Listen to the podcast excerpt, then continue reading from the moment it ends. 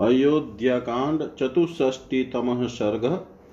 राजा दशरथ का अपने द्वारा मुनि कुमार के वध से दुखी हुए उनके माता पिता के विलाप और उनके दिए हुए श्राप का प्रसंग सुनाकर कौशल्या के समीप रोते बिलखते हुए आधी रात के समय अपने प्राणों का त्याग देना। वदं प्रतिरूपं तु महर्षेस्तस्य राघव। विलपन्नेव धर्मात्मा कौशल्यामिदमब्रवीत्। उन महर्षि के अनुचित वध का स्मरण करके धर्मात्मा रघुकुल नरेश ने अपने पुत्र के लिए विलाप करते हुए ही रानी कौशल्या से इस प्रकार कहा तद्ज्ञानान् महत्पापं कृत्वा सकुलिन्तेन्द्रिय एकस्त्वचिन्तयं बुद्ध्या कथं नु सुकृतं भवेत्। देवी अनजान में यह महान पाप कर डालने के कारण मेरी सारी इंद्रियाँ व्याकुल हो रही थी। मैं अकेला ही बुद्धि लगाकर सोचने लगा कि अब किस उपाय से मेरा कल्याण हो। ततस्तं घटमादाय पूर्णं परं वारिणा आश्रमं तमहं प्राप्य यथाख्यातपथं गत। तदंतर उस घोड़े को उठाकर मैंने सरयू के उत्तम जल से भरा और उसे लेकर मुनि कुमार के बताए हुए मार्ग से उनके आश्रम पर गया। तत्राहं दुर्बलावन्धो वृद्धापरिणायकौ अपश्यं तस्य पितरो लूनपक्षा द्विजो। वहाँ पहुँच कर मैंने उनके दुबले अंधे और बूढ़े माता पिता को देखा, जिनका दूसरा कोई सहायक नहीं था, उनकी अवस्था पंख कटे हुए दो पक्षियों के समान थी। तन्निमिताभिराशिनौ कथाभिर्परिश्रमौ तामाशां मतकृते हीनावुपासीनावनाथवत वे अपने पुत्र की ही चर्चा करते हुए उसके आने की आशा लगाए बैठे थे। उस चर्चा के कारण उन्हें कुछ परिश्रम या थकावट का अनुभव नहीं होता था। यद्यपि मेरे कारण उनकी वह आशा धूल में मिल चुकी थी तो भी वे उसी के आश्रय बैठे थे। अब वे दोनों सर्वथा अनाथ से हो गए थे। शोकोपहत चित्तश्च भय संत्रस्त चेतन तथा श्रम पदम गत्वा शोकमहं गत। मेरा हृदय पहले से ही शोक के कारण घबराया हुआ था, भय से मेरा होश ठिकाने नहीं था। मुनि के आश्रम पर पहुंचकर मेरा वह शोक और भी अधिक हो गया।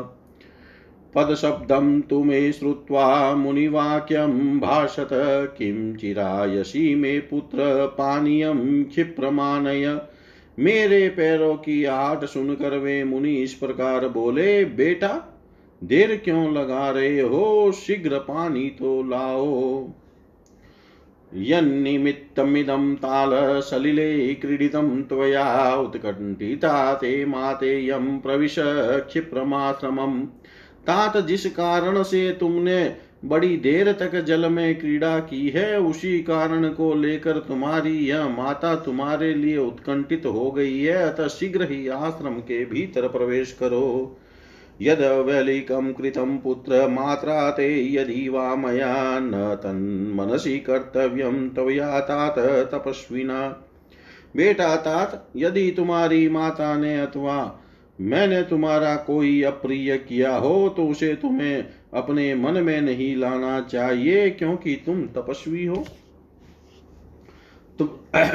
त्वं गतिस्त्वगतीनां च चक्षुस्त्वं हीन चक्षुषाम् समाशक्तास्त्वयि प्राणा कथम त्वं नाभिभाषसे।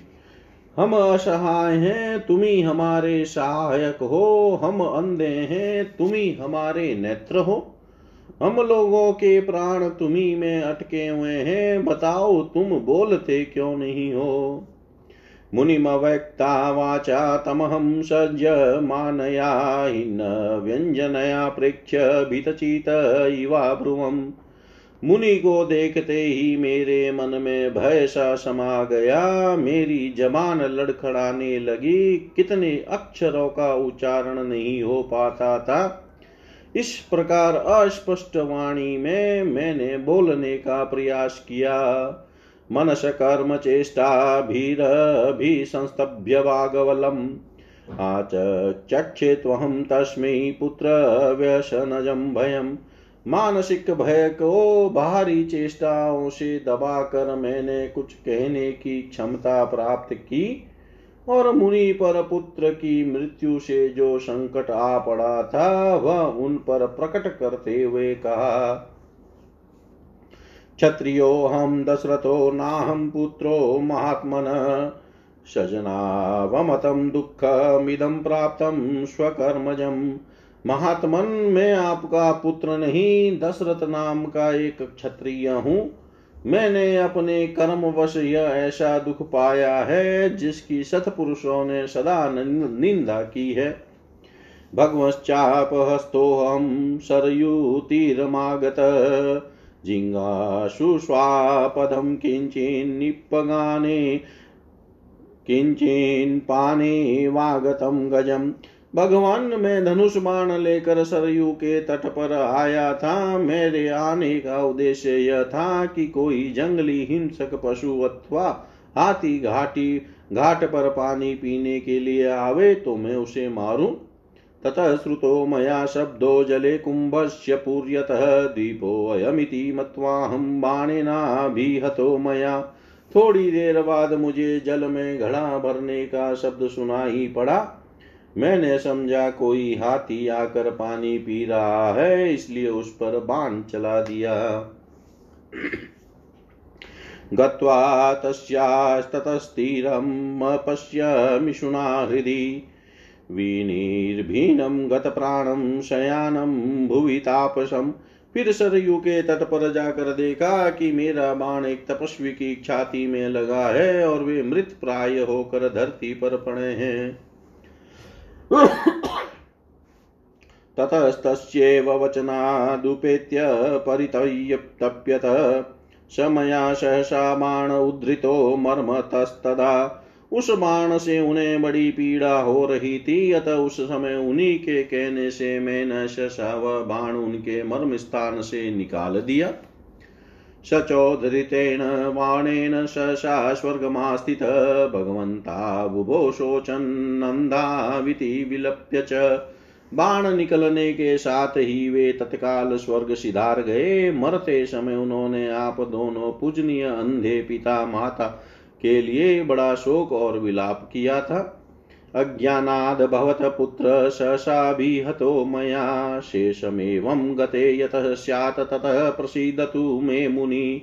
इस प्रकार अनजान में मेरे हाथ से आपके पुत्र का वध हो गया है। ऐसी अवस्था में मेरे प्रति जो साप या अनुग्रह शेष हो, उसे देने के लिए आप महर्षि मुझ पर प्रसन्न हो। स तच्छ्रुत्वा वच क्रूरं मया तदघंसंसिना नाशकत तीव्रमायासं सकर्तुं भगवान ऋषि। मैंने अपने मुँह से अपना पाप प्रकट कर दिया था, इसलिए मेरी क्रूरता से भरी हुई वह बात सुनकर भी वे पूज्य पाद महर्षि मुझे कठोर दंड, भस्म हो जाने का साप नहीं दे सके। स बाष्पूर्ण बाष्पूर्णवदनो निःश्वसन शोकमूर्छित मामुवाच महातेजा किताञ्जलिमुपस्थितम्। उनके मुख पर आंसुओं की धारा बह चली और वे शोक से मूर्छित होकर दीर्घ निश्वास लेने लगे।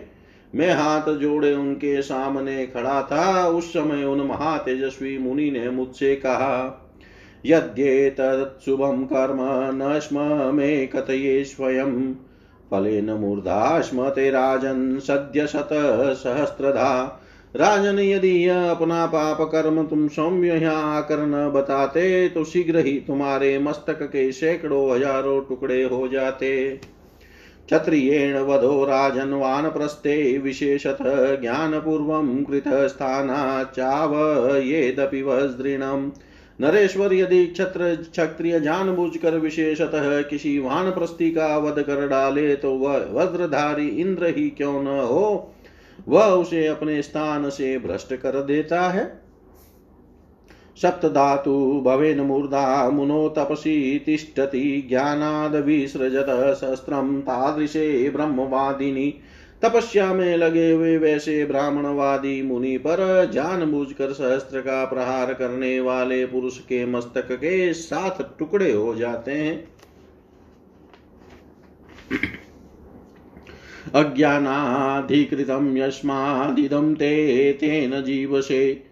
अपि हि अकुशलं न स्याद राघवाणां कुतो भवान्। तुमने अनजान में यह पाप किया है, इसीलिए अभी तक जीवित हो। यदि जान बुझ कर किया होता तो समस्त रघु वंशियों का कुल ही नष्ट हो जाता। अकेले तुम्हारी तो बात ही क्या है? नयनो नृपं तं देशमिति माँ चाभ्यभाषत अद्यते द्रष्टुमिच्छाव पुत्रं पश्चिम दर्शनम्। उन्होंने मुझसे यह भी कहा, नरेश्वर तुम हम दोनों को उस स्थान पर ले चलो जहाँ हमारा पुत्र मरा पड़ा है। इस समय हम उसे देखना चाहते हैं। यह हमारे लिए उसका अंतिम दर्शन होगा। रुदिरेणावसिक्ताङ्गं प्रकीर्णा, जिन्वाससं शयानं भुवि निसंयं धर्मराज वशं गतम् अताहमेकस्तं देशं नीत्वा तो वृषदुःखितोऽस्पशयमहं पुत्रं तं मुनिं सह भार्यया, तब मैं अकेला ही अत्यंत दुख में पड़े हुए उन दंपति को उस स्थान पर ले गया, जहाँ उनका पुत्र काल के अधीन होकर पृथ्वी पर अचेतन पड़ा था। उसके सारे अंग खून से लथपथ हो रहे थे, मृग चर्म और वस्त्र बिखरे पड़े थे। मैंने पत्नी सहित मुनि को उनके पुत्र के शरीर का स्पर्श कराया। तौ पुत्रमात्मन स्पृष्ट्वा तमासाद्य तपस्विनो नीपे ततु शरीरस्य पीता चेन मुवाच वे दोनों तपस्वी अपने उस पुत्र का स्पर्श करके उसके अत्यंत निकट जाकर उसके शरीर पर गिर पड़े। फिर पिता ने पुत्र को संबोधित करते करके उससे कहा, ना विवाद यशे माध्यम न च माम विभाषसे।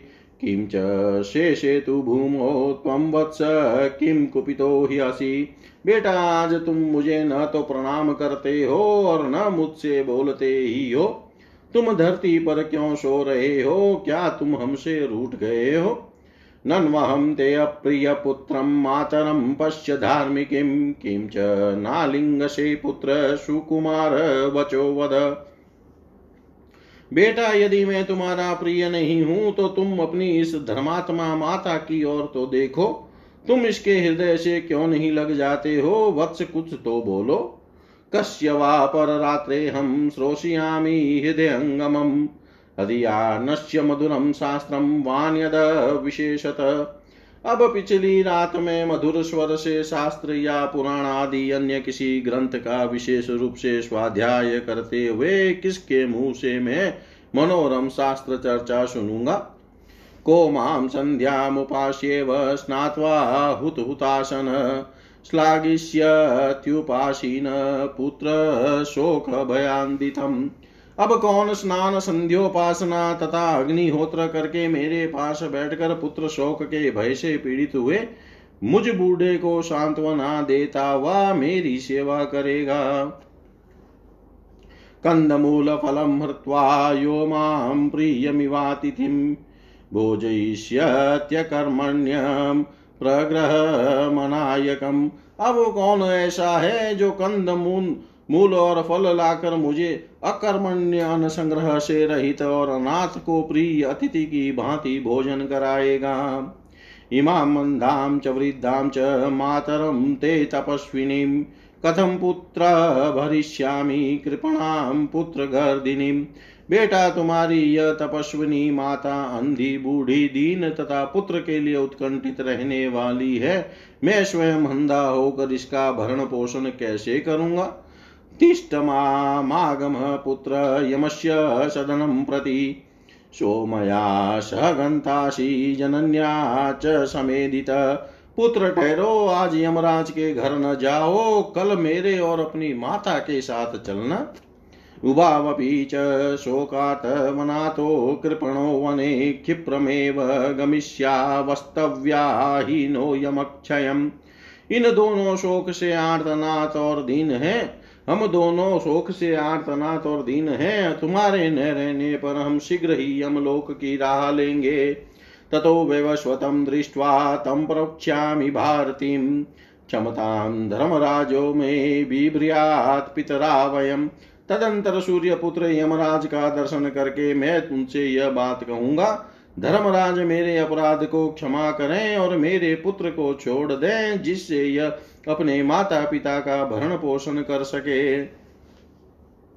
धातुमहरति धर्मात्मा, लोकपालो महायशा ईदृशस्य ममाय क्षयामेकाम भयदक्षिणाम् ये धर्मात्मा है, महायशस्वी लोकपाल है, मुझ जैसे अनाथ को वह एक बार अभयदान दे सकते हैं। अपापोऽसि पुत्र नियत पापकर्मणा तेन सत्येन गच्छासु ये लोकास्त्वत्रयोदिनां यामिषुरा गतिं यान्ति सङ्ग्रामेष्वनिवर्तन तथास्त्वभिमुखा पुत्र गतिं तां व्रज। बेटा, तुम निष्पाप हो, किंतु एक पाप कर्मा क्षत्रिय ने तुम्हारा वध किया है। इस कारण मेरे सत्य के प्रभाव से तुम शीघ्र ही उन लोकों में जाओ, जो अस्त्र योधी शूरवीरों को प्राप्त होते हैं।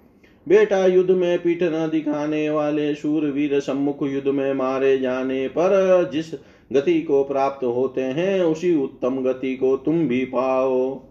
यां गतिं सगरसेभ्यो दिलीपो जन्मे जय नहुषो धुन्धुमारश्च प्राप्तास्तां गच्छ पुत्रक। वत्स राजा सगर सेभ्य दिलीप जन्म जय नहुषु और धुंधुमार जिस गति को प्राप्त हुए हैं, वही तुम्हें भी मिले। या गति सर्वभूतानां स्वाध्याया तपश्च या भूमि दस्या हिताग्नेश्च एकपत्नी व्रतस्य च। गोसहस्रप्रदातॄणां गुरुसेवाभृतामपि देहन्यासकृतां या च तां गतिं गच्छ पुत्रक। स्वाध्याय और तपस्या से समस्त प्राणियों के आश्रय भूत जिस परम ब्रह्म की प्राप्ति होती है, वही तुम्हें भी प्राप्त हो। वत्स भूमि दाता अग्निहोत्री, एक पत्नी व्रती, एक हज़ार गौों का दान करने वाले, गुरु की सेवा करने वाले, तथा महाप्रस्थान आदि के द्वारा देह त्याग करने वाले पुरुषों की जो गति मिलती है, वही तुम्हें भी प्राप्त हो। नहीं त्वस्मिन् कुले जातो गच्छन्त्य कुशलां गतिं। स तु यास्यति येन त्वं निहतो मम बान्धव। हम जैसे तपस्वियों के इस कुल में पैदा हुआ कोई पुरुष बरी, बुरी गति को नहीं प्राप्त हो सकता। बुरी गति तो उसकी होगी जिसने मेरे बांधव रूप तुम्हें अकारण मारा है। एवं स कृपणं तत्र पर्यदेव यथास्कृत ततोऽस्मै कर्तुमुदकं प्रवत सह भार्यया। इस प्रकार वे दीन भाव से बारंबार विलाप करने लगे। तत्पश्चात अपनी पत्नी के साथ वे पुत्र को जलांजलि देने के कार्य में प्रवृत्त हुए। स तु दिव्येन रूपेण मुनिपुत्र स्वकर्मभिः स्वर्गमध्यारुहत क्षिप्रं शक्रेण स धर्मवित्। इसी समय वह धर्मज्ञ मुनि कुमार अपने पुण्य कर्मों के प्रभाव से दिव्य रूप धारण करके शीघ्र ही इंद्र के साथ स्वर्ग को जाने लगा। आबभाषे च तौ वृद्धौ शक्रेण सह तापस, आश्वस्य च मुहूर्तं तु पितरं वाक्यमब्रवीत् इंद्र सहित उस तपस्वी ने अपने दोनों बूढ़े पिता माता को एक मुहूर्त तक आश्वासन देते हुए उनसे बातचीत की। फिर वह अपने पिता से बोला स्थानमस्मि महत प्राप्तो भवतो परिचारणात् भवन्तावपि च क्षिप्रं मम मूलमुपेत्स्यत। मैं आप दोनों की सेवा में महान स्थान को प्राप्त हुआ हूँ। अब आप लोग भी शीघ्र ही मेरे पास आ जाइएगा। एवमुक्त्वा तु दिव्येन विमानेन वपुष्मता आरुरोह दिवं क्षिप्रं मुनिपुत्रो जितेन्द्रिय यह कहकर वह जितेंद्रिय मुनि कुमार उस सुंदर आकार वाले दिव्य विमान से शीघ्र ही देवलोक को चला गया। सकृत्वाथोदकं तूर्णं तापस स भार्यया मामुवाच महातेज कृताञ्जलिमुपस्थितम् तदंतर पत्नी सहित उन महातेज तेजस्वी तपस्वी मुनि ने तुरंत ही पुत्र को जलांजलि देकर हाथ जोड़े खड़े हुए मुझसे कहा, अद्येव जहि माँ राजन् मरणे नास्ति मे व्यथा।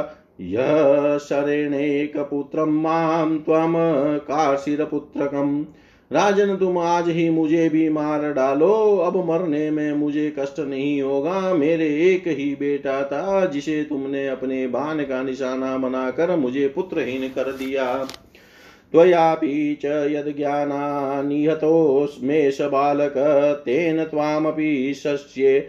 शप्यस्येऽहं सुदुःखमतिदारुणम् तुमने अज्ञानवश जो मेरे बालक की हत्या की है, उसके कारण मैं तुम्हें भी अत्यंत भयंकर एवं भली भांति दुख देने वाला साप दूँगा।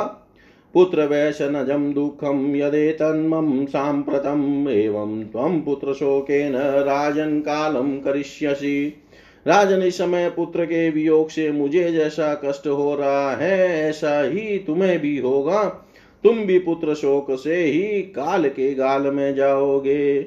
अज्ञानातु हतो यस्मात् क्षत्रियेण त्वया मुनि, तस्मात् त्वां नाविशत्याशु ब्रह्महत्या नराधिप। त्वामप्येतादृशो भाव क्षिप्रमेव गमिष्यति जीवि जीवितान्तकरो घोरो दातारमिव दक्षिणाम्। नरेश्वर क्षत्रिय होकर अनजान में तुमने वैश्य जातीय मुनि का वध किया है। इसलिए शीघ्र ही तुम्हें ब्रह्म हत्या का पाप तो नहीं लगेगा। तथापि जल्दी ही तुम्हें भी ऐसी ही भयानक और प्राण लेने वाली अवस्था प्राप्त होगी। ठीक उसी तरह जैसे दक्षिणा देने वाले दाता को उसके अनुरूप फल प्राप्त होता है। एवं शापम महीन्यश्च विलप्य करुणम बहु। चीता मारोप्य देहम तन्मिथुनम स्वर्गमभ्यात्। इस प्रकार मुझे शाप देकर वे बहुत देर तक करुणाजनक विलाप करते रहे। फिर वे दोनों पति पत्नी अपने शरीर को जलती हुई चिता में डालकर स्वर्ग को चले गए। तदेत चिन्तयानेन स्मृतं पापं मया स्वयं। तदा बाल्यात् कृतं देवी शब्द शब्दवेद्यनुकर्षिणा। देवी इस प्रकार बाल स्वभाव के कारण मैंने पहले शब्द वेदी बाण मार कर और फिर उस मुनि के शरीर से बाण को खींच कर जो उनका वध रूपी पाप किया था, वह आज इस पुत्र वियोग की चिंता में पड़े हुए मुझे स्वयं ही स्मरण ही हो आया है। तस्यायं कर्मणो देवी विपाक समुपस्थित अपत्यै स सम्भुक्ते व्याधिरनरसे यथा तस्मान् मामागतं भद्रै तस्योदारस्य तद्वच। इत्युक्त्वा स रुद्रस्तत्स्थो भार्यामातु भूमिय। यदहं पुत्रशोकेन सन्त्यजिष्यामि जीवितं, चक्षुभ्यां त्वां न पश्यामि, कौशल्ये त्वं हि माँ देवी अपत्य वस्तुओं के साथ अनरस ग्रहण कर लेने पर जैसे शरीर में रोग पैदा हो जाता है उसी प्रकार यह उस पाप कर्म का फल उपस्थित हुआ है। अतः कल्याणी, उन उदार महात्मा का साप रूपी वचन इस समय मेरे पास फल देने के लिए आ गया है। ऐसा कहकर वे भूपाल मृत्यु के भय से त्रस्त हो अपनी पत्नी से रोते हुए बोले, कौशल्य, अब मैं पुत्र शोक से अपने प्राणों का त्याग करूँगा। इस समय मैं तुम्हें अपनी आँखों से देख नहीं पाता हूँ। तुम मेरा स्पर्श करो। यमक्षयमनुप्राप्ता द्रक्ष्यन्ति न हि मानवा। यदि माँ संस्पृशेद राम सकृदन्वारभेत वा धनं वा यौवराज्य वा जीवेयमिति मे मति। न तन्मे सदृशं देवी यन्मया राघवे कृतं। सदृशं ततु तस्ये व्यदनेन कृतं मयि। दुवृतमपि कपुत्रं त्यजेद। भुवि विचक्षणा कश्च प्रव्राज्यमानो ना वा नाशूयेत पितरं सुत, चक्षुषा त्वां न पश्यामि, स्मृतिमं विलुप्यते दूता व्यवस्व व्यवस्वत्स्येते कौशल्ये तवरयन्ति माम्। अतस्तु किं दुःखतरं यदहं जीवितक्षये न हि पश्यामि धर्मज्ञं रामं सत्यपराक्रमम्। तस्यादशनजं शोकसुतस्या प्रतिकर्मण उच्छोषयति वै प्राणान् वारिस्तोकमिवातय न मे, न ते मनुष्या देवास्ते ये चारु शुभकुण्डलं मुखं द्रक्ष्यन्ति रामस्य वर्षे पञ्चदशे पुनः। पद्मपत्रेक्षणं शुभ्रू सुदृष्टुं चारुनाशिकं धन्यां द्रक्ष्यन्ति रामस्य ताराधीपसमं मुखम् सदृशं शारदस्येन्दो फूलस्य कमलस्य च सुगन्धी। मम रामस्य धन्या द्रक्ष्यन्ति ये मुखम् निवृत्तवनवासं तं योध्या पुनरागतं द्रक्ष्यन्ति सुखिनो रामं शुक्रं मार्गगतं यथा कौशल्ये चितमोहेन हृदयं सिददे, तरां वेदयेन संयुक्तान् शब्दस्पर्शरसानहं। चितनाशादविपन्द्यन्ते सर्वाण्येवेन्द्रियाणि क्षीणस्नेहस्य दीपस्य संक्तारस्मयो यथा जो मनुष्य यमलोक में जाने वाले मरणासन होते हैं, वे अपने बांधव जनों को नहीं देख पाते हैं। यदि श्री राम आकर एक बार मेरा स्पर्श करे अथवा यह धन वैभव और युवराज पद स्वीकार कर ले तो मेरा विश्वास है कि मैं जी सकता हूँ। देवी मैंने श्री राम के साथ जो बर्ताव किया है, वह मेरे योग्य नहीं था, परंतु श्री राम ने मेरे साथ जो व्यवहार किया है वह सर्वथा उन्हीं के योग्य है। दुवृतमपि, कौन बुद्धिमान पुरुष इस भूतल पर अपने दुराचारी पुत्र का भी परियाग, परित्याग कर सकता है? एक मैं हूँ जिसने अपने धर्मात्मा पुत्र को त्याग दिया, तथा कौन ऐसा पुत्र है जिसे घर से निकाल दिया जाए और वह पिता को कोशे तक नहीं। परंतु श्री राम चुपचाप चले गए। उन्होंने मेरे विरुद्ध एक शब्द भी नहीं कहा। कौशल्य, अब मेरी आँख तुम्हें नहीं देख पाती है। स्मरण शक्ति भी लुप्त हो जा रही है। उधर देखो, ये यमराज के दूत मुझे यहाँ से ले जाने के लिए उतावले हो उठे हैं। इससे बढ़कर दुख मेरे लिए और क्या हो सकता है कि मैं प्राणांत के समय सत्य पराक्रमी धर्मज्ञ राम का दर्शन नहीं कर पा रहा हूँ।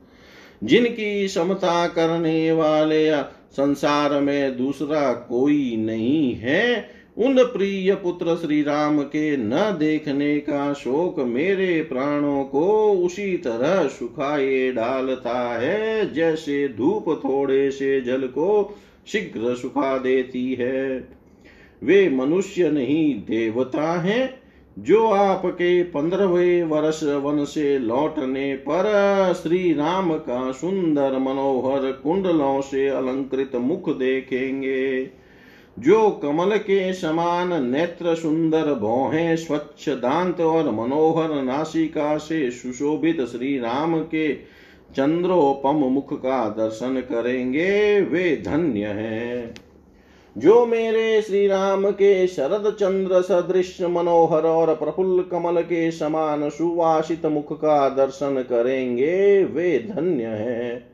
जैसे मूढ़ता आदि अवस्थाओं को त्याग कर अपने उच्च मार्ग में स्थित शुक्र का दर्शन करके लोग सुखी होते हैं, उसी प्रकार वनवास की अवधि पूरी करके पुनः अयोध्या में लौट कर आए हुए श्री राम को जो लोग देखेंगे, वे ही सुखी होंगे। कौशल्य मेरे चित पर मोह छा रहा है, हृदय विदिन सा हो रहा है। इंद्रियों से संयोग होने पर भी मुझे शब्द स्पर्श और रस आदि विषयों का अनुभव नहीं हो रहा है। जैसे तेल समाप्त हो जाने पर दीपक की अरुण प्रभा विलीन हो जाती है, उसी प्रकार चेतना के नष्ट होने से मेरी सारी इंद्रियाँ ही नष्ट हो चली है। अयमात्मभव शोको मामनाथं चेतनं संसादयति वेगेन्यथाकूलं नदीरय। जिस प्रकार नदी का वेग अपने ही किनारे को काट गिराता है उसी प्रकार मेरा अपना ही उत्पन्न किया हुआ शोक मुझे वेग पूर्वक अनाथ और अचेत किए दे रहा है। हा राघव महाबाहो, हा ममायासनाशन हा पितृप्रिय मे नाथ हा ममाशी गतसुत हा महाबाहु रघुनंदन, हा मेरे कष्टों को दूर करने वाले श्री राम हा पिता के प्रिय पुत्र, हा मेरे नाथ, हा मेरे बेटे, तुम कहाँ चले गए? हा कौशल्य न पश्यामी, हा सुमित्रे तपस्विनी, हा नृशंसे ममा मित्रे के कई कुलपांसनी, हा कौशल्य, अब मुझे कुछ नहीं दिखाई देता। हा, तपस्विनी सुमित्रे, अब मैं इस लोक से जा रहा हूँ। हा, मेरी शत्रु क्रूर कुलांगर के कही तेरी कुटिल इच्छा पूरी हुई। इति मातुश्च रामस्य सुमित्रायाश्च सन्निधो। राजा दशरथ शोचन् जीवितान्तमुपागमत्। इस प्रकार श्री राम माता कौशल्या और सुमित्रा के निकट शोक पूर्ण विलाप करते हुए राजा दशरथ के जीवन का अंत हो गया। तथा तु दीन कथ्यन्नराधिप प्रियस्य पुत्रस्य विवासनातुर। गतैर्धरात्रै वृषदुःखपीडितस्तदा जहो प्राणामुदारदर्शन। अपने प्रिय पुत्र के वनवास से शोकाकुल हुए राजा दशरथ इस प्रकार दीनता पूर्ण वचन कहते हुए आधी रात बीतते बीतते अत्यंत दुख से पीड़ित हो गए और उसी समय उन उदार दर्शी नरेश ने अपने प्राणों को त्याग दिया। ओम इतिहासे श्रीमद रामायणे। वाल्मीकि आदि काव्ये अयोध्या कांडे चतुष्षष्टि तम सर्ग सर्वं श्रीशां सदाशिवाय अर्पणमस्तु ॐ विष्णवे नम ॐ विष्णवे नम ॐ विष्णवे नम ॐ पूर्णमद, पूर्णमिदं, पूर्णात् पूर्णमुदच्यते, पूर्णस्य पूर्णमादाय, पूर्णमेवावशिष्यते ॐ शान्ति शान्ति शान्ति।